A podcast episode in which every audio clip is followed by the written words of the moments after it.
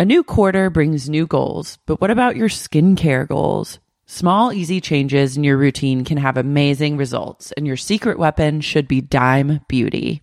Dime Beauty is clean, high end skincare that is affordable and it really works. Dime didn't sacrifice performance just to make it clean either. And when I say clean, Dime is 100% transparent about every single ingredient, so you can use their products daily with confidence. I have been using Dime Beauty's TBT cream and their Dewy Daily Cream. TBT cream is a retinol alternative that I put on at night before I go to bed, and it's actually been making my skin look glowy and snatched, if I do say so myself. I've noticed that, and I think our listeners have noticed too, because I've been picking up on a bunch of TikTok comments that have been like, you're glowing recently. So hats off to Dime. No one has time to remember the order of a 10 step skincare routine.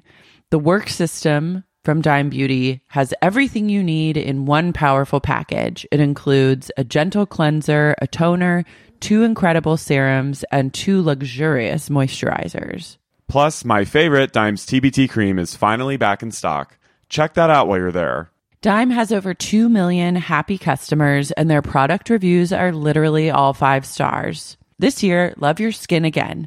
Go to dimebeautyco.com now and unlock your discount. That's dimebeautyco.com.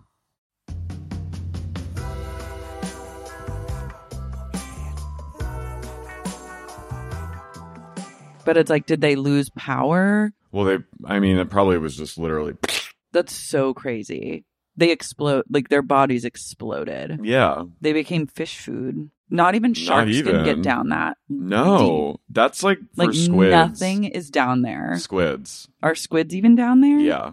And like Glow in the darks. Anglerfish and like weird jellyfish and like weird things. There's like weird. I'm not a fan. there's tings. There are tings down there. Like, I've seen that Planet Earth app. Cthulhu. No, it's true.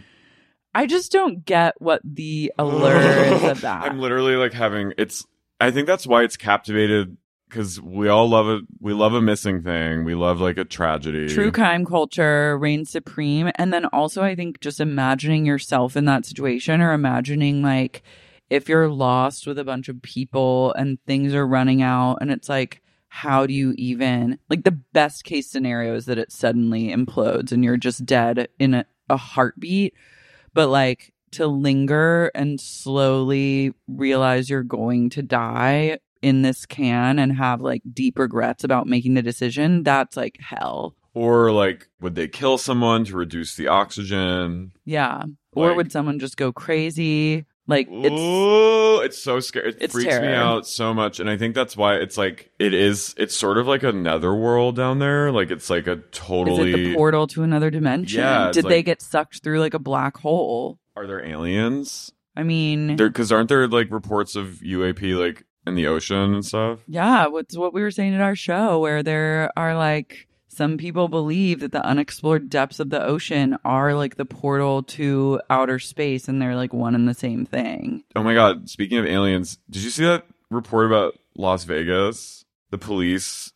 There was like a police camera that caught like a UFO, like green weird object falling to Earth, and then this like family in like a nice neighborhood in Vegas, like outside of Vegas, like called the police because they said they saw a ten foot tall alien like walking in their backyard, No. and they were like so convinced that the police didn't think it was a hoax.